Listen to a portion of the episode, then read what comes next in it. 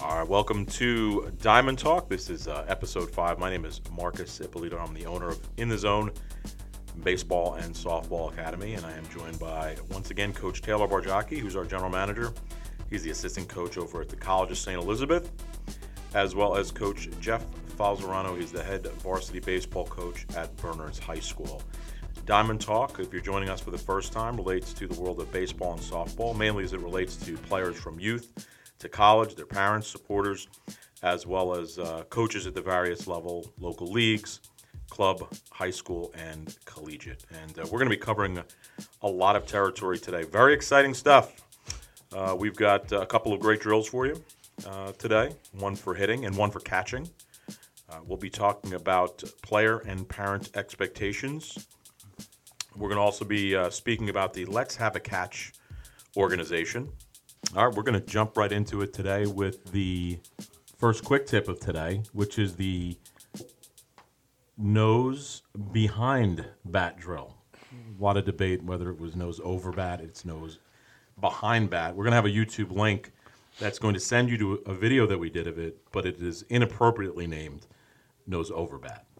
Just to warn everybody ahead of time. And we'll explain why Yeah, it's we'll nose get- behind. We'll get right into it. So, um, like with any of our other quick tips, Coach Fowles, one of the best ways to start us off here is to tell us: is this age specific? Is it for any age? Is it baseball? Is it softball? Is it both?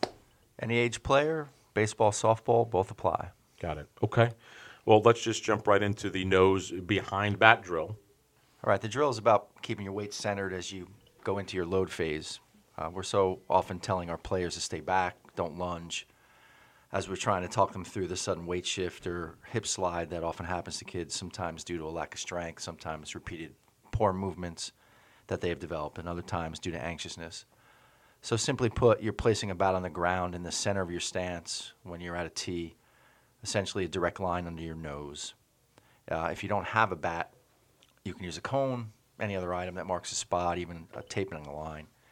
After the player loads in an approach to hit ball, hit the ball off of a tee, he or she should then look down and see that he or she has their nose behind the bat so that they know they are still in a good hitting position after foot strike. And the, and the reason we want to keep the nose behind the bat is because uh, if you have the player that's lunging or is too heavy on their front foot, it's going to cause their hands to drift either forward uh, or down behind them. So uh, that's going to take the bat the the bat off plane. So you're going to get long in your swing, or it could take you a little bit longer just to get to contact. So we want to make sure that the the weight's back after the foot hits the ground, so that our back knee can initiate the weight transfer into the swing. Got it. And like I mentioned at the top uh, of this piece, we are going to have a cl- link to the video uh, of, uh, and it's actually Coach Taylor that is performing the drill for you to take a look at it. Hey, I'm really, uh, really happy to have Coach Sam Fierce here with us today to weigh in on uh, some of the differences between baseball and softball in general, which might be obvious to some of you out there. But uh, she's also going to talk a little bit about baseball and softball at the college level and some of the pretty clear differences there, which are important to hear about. But before we get into that, Coach Sam, why don't you tell us a little bit about your background in the sport? Sure. Firstly, thank you for having me. Um, I've been around the sport majority of my life. Uh, I played Division three collegiate ball, and afterwards, I spent some time coaching high school ball, and then ultimately was the assistant pitching coach for Haverford College for five years before coming here.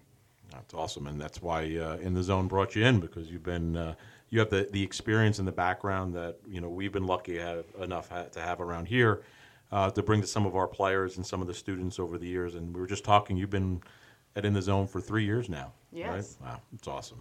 So you know, let's start with some of the key differences, just in general, and really not age specific between uh, baseball and softball, and just some things that really people need to recognize. You got a lot of a lot of fathers out there who are involved in coaching their their daughters, right? So, especially a, a, a father that maybe has a younger daughter may not really know some of those differences. What are some of the things he needs to be aware of? Yeah, absolutely. I mean, first and foremost, you think about uh, the distance on the field that increases the speed of the game in softball. You know, once we get to the collegiate level, our pitchers are thrown from 43 feet, our bases are a standard 60 feet apart, so the game moves much quicker. Yeah. Um, especially when you're thinking about the batting perspective too, and the way we swing the bat uh, also has some variance there because we are dealing with uh, release from the hip instead of over the shoulder. So we have to think about that just in terms of physics and driving our back knee through the front knee and keeping nice and level there. Because if we get underneath it all, that's the end of our Yeah. hitting career, unfortunately. I also think a little bit about ultimately when you mentioned fathers and working with their young daughters. There's a lot of uh, young girls who will come in pushing the hmm. softball because there's a lot of emphasis on like maybe my daughter will pitch and things like that, so they think about that so, a lot, and not as much on making sure that we're actually having proper throwing mechanics, not unlike what you guys do in baseball. Yeah. So just so you know, we, me growing up, and, and I don't know how it, it sounds saying it out loud now, but when you used to he, somebody would say you throw like a girl. Mm-hmm. Is that where that comes from? Yeah. Because they, they were being taught to more push the ball. They were just it really wasn't because they're a girl that's how they threw. It's because somebody taught them wrong and it just became more common to teach it improperly. I think that's part of it. Yeah, and I think the other emphasis is oh, like that's just with the they throw like a girl. It Yeah. just that ph- philosophy was sort of adopted, and it's like let just let them go. However they're gonna do it, they're gonna mm. do it.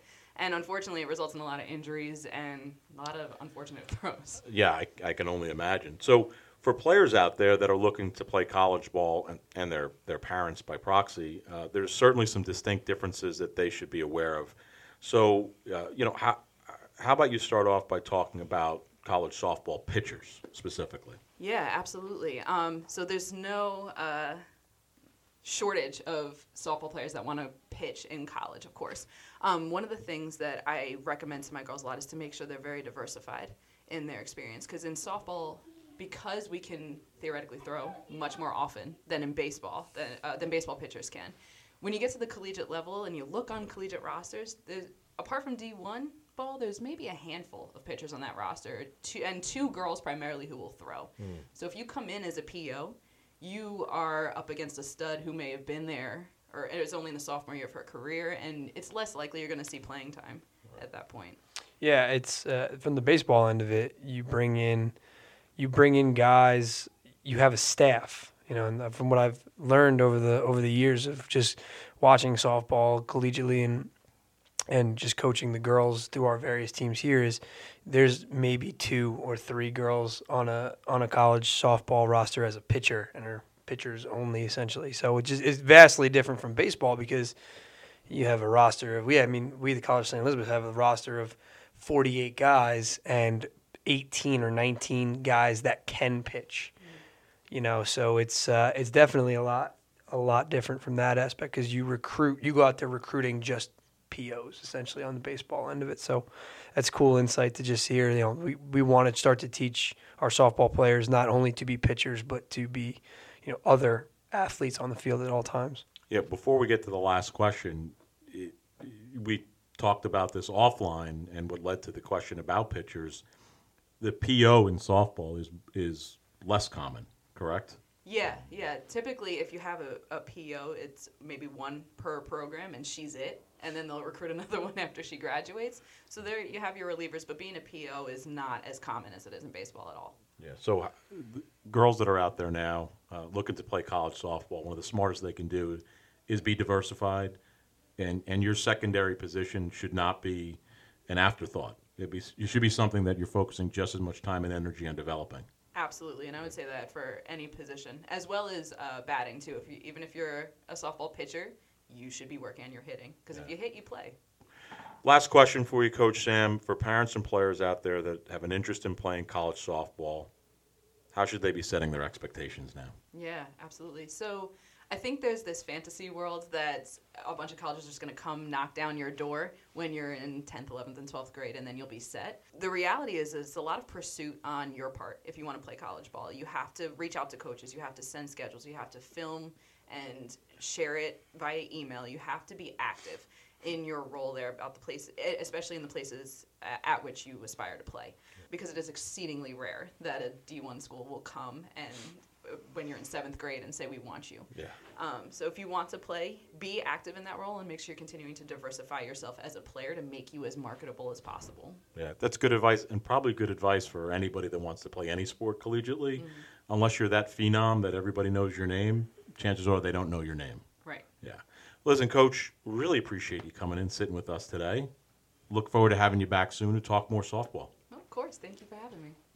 That was good stuff. And we're going to move on right now to our next quip tip of the show. And if you happen to catch any background noise of a baby crying behind a closed door in our office, that's Taylor's brand new son, Charles, in the background, crying and wreaking havoc in the lobby. He wanted to come see Daddy at work today. He so. did. We were going to let him push the buttons and see if he said um, like, and you know less than we do.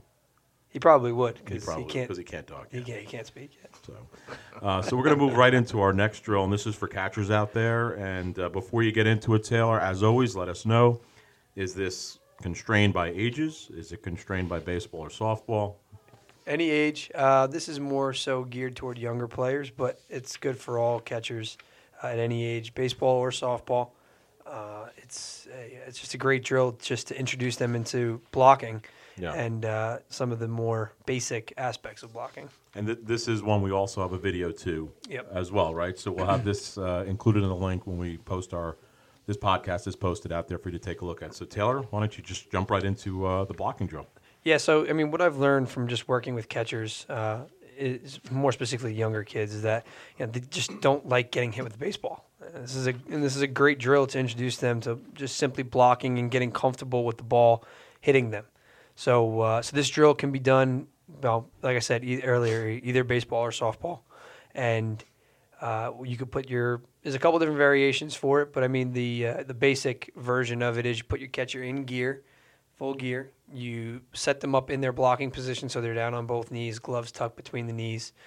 Uh, throwing hand is behind the glove. Chest is leaning over the front, so their butt should not be touching their heels, and their chin uh, at the beginning of the drill is they're they're looking at the coach in front of them, and then they're tracking the ball till it hits them in the chest. So all you're doing as a coach is just simply bouncing the ball to them and just showing them that they're not going to get hit or that they're not going to get hurt uh, from the ball hitting them. They're going to get hit, aren't they? No, they're definitely going to get hit. Um, so it's just uh, it's just more so about getting them comfortable with getting hit and just getting them used to the ball hitting them, not trying to throw their arm in front of it, not turning their head, uh, keeping their keeping their face on the baseball or softball. Great drill for learning and getting reinforcement for blocking. Uh, I think it's a f- fantastic thing for kids to do, and we can even evolve to that a little bit and have them sit up, drop down, pop up and down, get a little fitness out of it. Uh, my thought is sometimes you can have one of the siblings throw some balls at them, might make it a little, even a little more fun. A little stress reliever for the So we parents too. and we are tennis balls at home. Yeah, this can be done with a tennis ball, can be done with a baseball. So with my more advanced players, I'll actually start them off with a heavy ball, just so that it also works on softening their chest.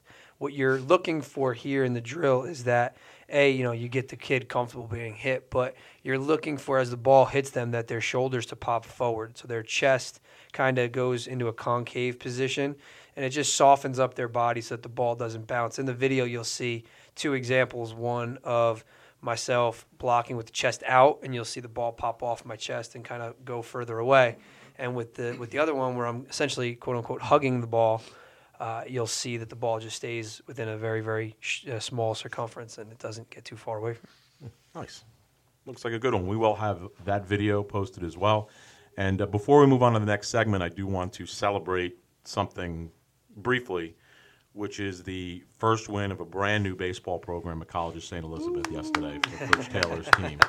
So I'm going to give him 60 seconds, maybe two minutes, because it's it's it's a lot, but to talk about Yeah. yesterday's festivities. Yeah, so you know we came How, at first off, how long was the game? the game was we started at 3:30 Wait, it gets better. and we didn't finish. I think the last out was recorded at like 10 to 8. Okay. And was there any delays to the game? There was no delays. And wait a minute, did it go into extra innings? not extra All innings, right, so solid go nine ahead. inning game. Tell us all about it. Um, so first inning, you know, we uh, it's it was kind of funny. We we didn't know what to expect. So our first inning, I'm expecting our guys to just be blown away, and and they really got up to the plate and competed, and that's just a true testament to all the hard work they've been putting in over the last couple months.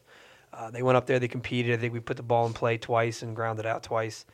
Um, second, then the bottom of the first comes around, and, and really quickly, Rutgers Newark jumps out to a six nothing lead and we're just uh, the coaches are just looking at each other. We're like, what's gonna? Ha-? We didn't know what was gonna happen next in terms of our our pitchers gonna, how are they gonna respond? How's the rest of the team gonna respond? Because we came out with just a lot, a lot of energy, and uh, the the first thing that I thought was gonna happen, I'm really happy didn't happen. Uh, you know, and then third inning comes around, they put up another run, so now it's seven nothing.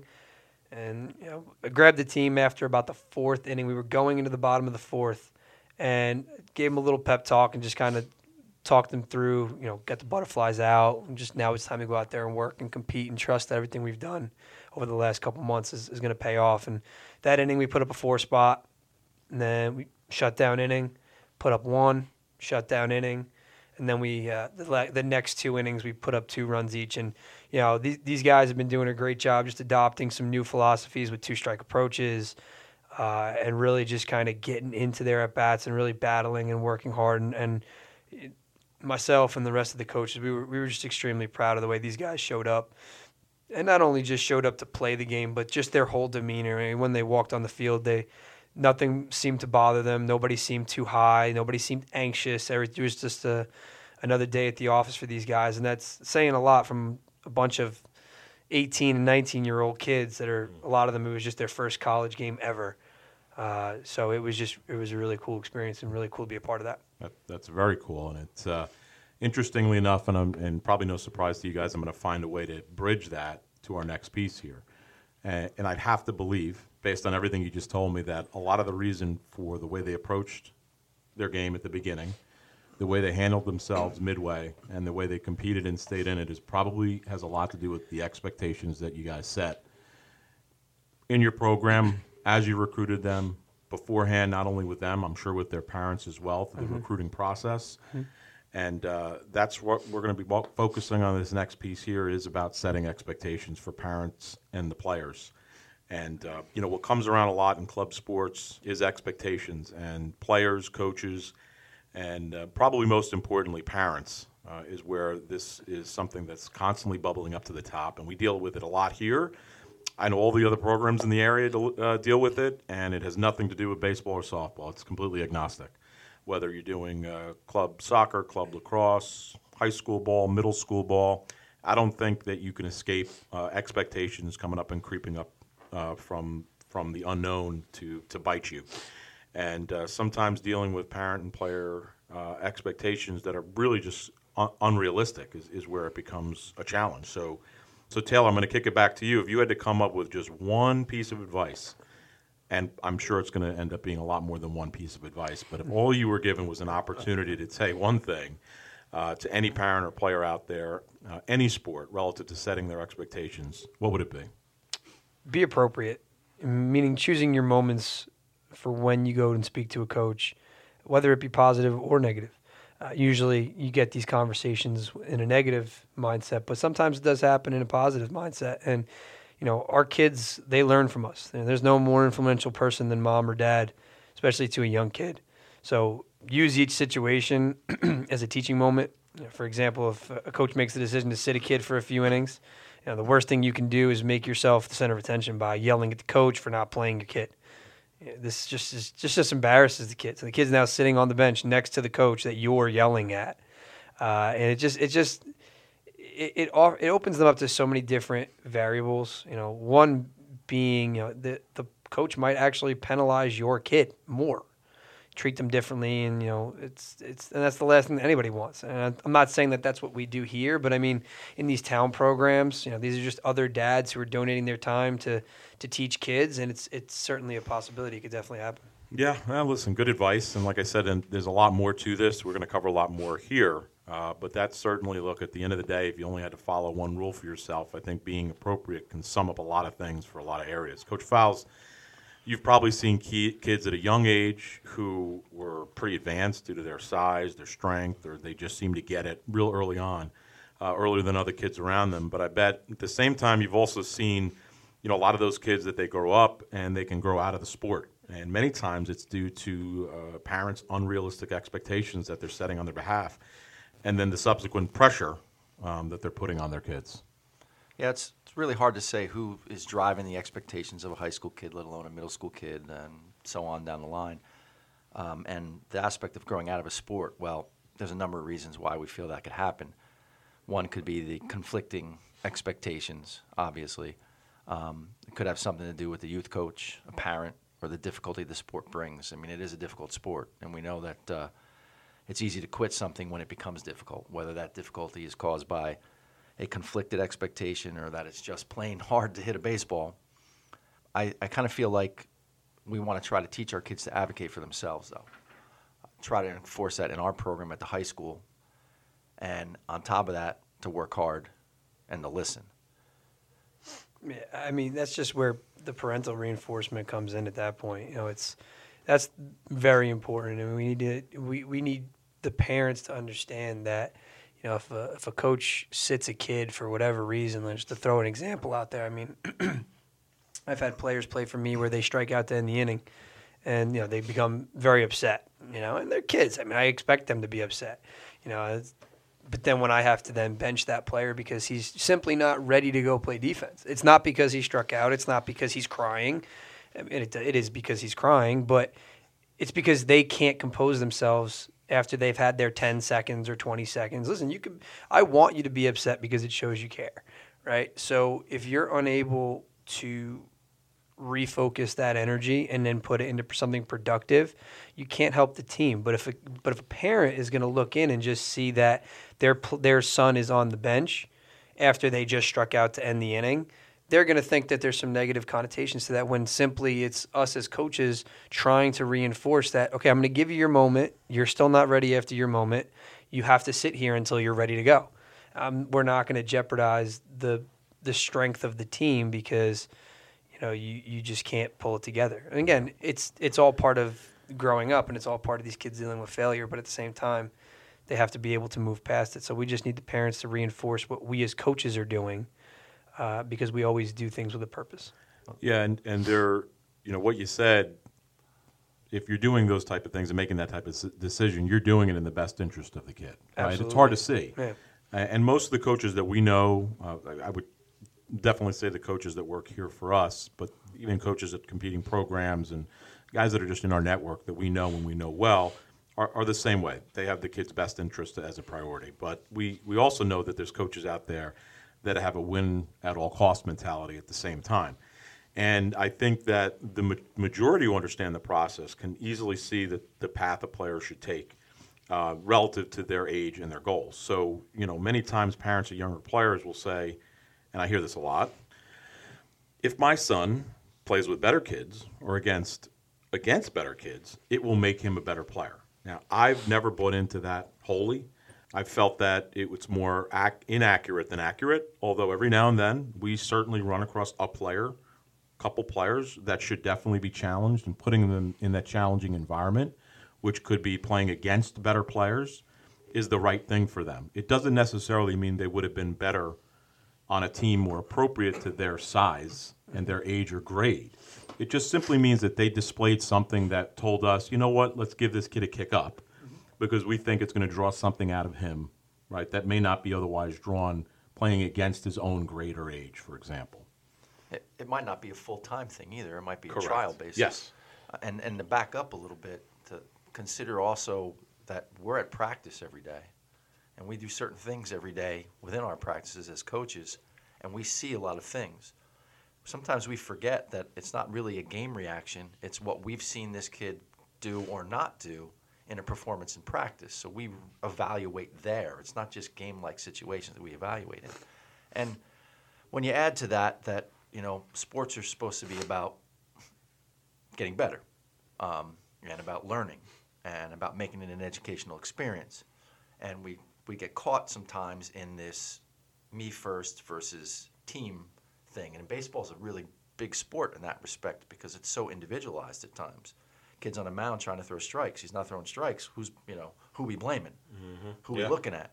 Um, kids not getting that big hit in that situation. Who we blaming? So on top of that they the skills that we teach are very individualized at times. They're doing drill work on their own. They're working on their own. So what we have to really think about is we have to find that happy medium between selfishness and selflessness. Where does that come into play? How can I help my team? How can I help my teammates? How can I get better to help that situation?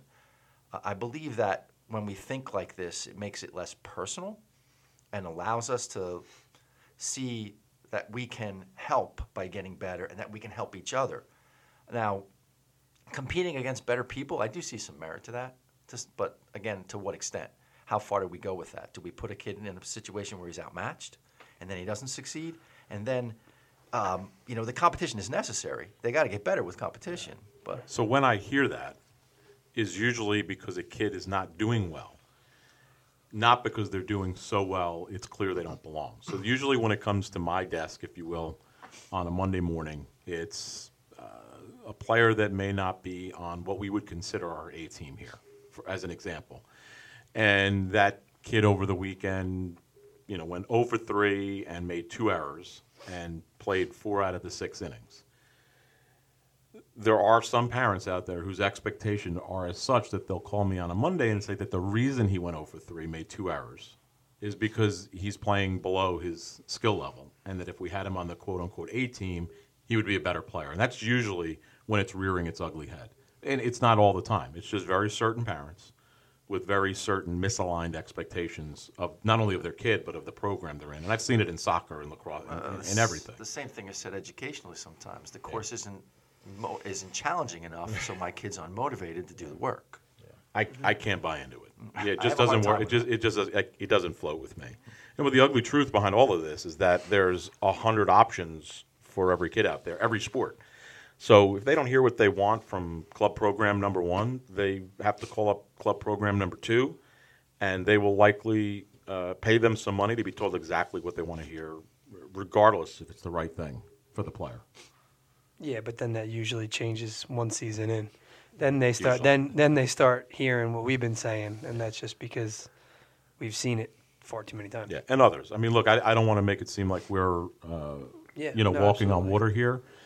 I know a lot of very good programs in the area who are similar to us, and they take a stance and a hard stance sometimes. And those are generally, we'll, we know it because we'll see a kid come try out for us from those programs. It's because they've heard something they didn't want to hear.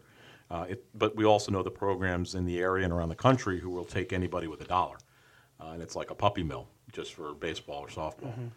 I, I kind of compare it to choosing a high school too. We, we certainly have a lot of public school kids that decide to go private, and sometimes it's because the expectations are a little bit too high, uh, or they see that it might be able to do something for them that they believe their high school team can't.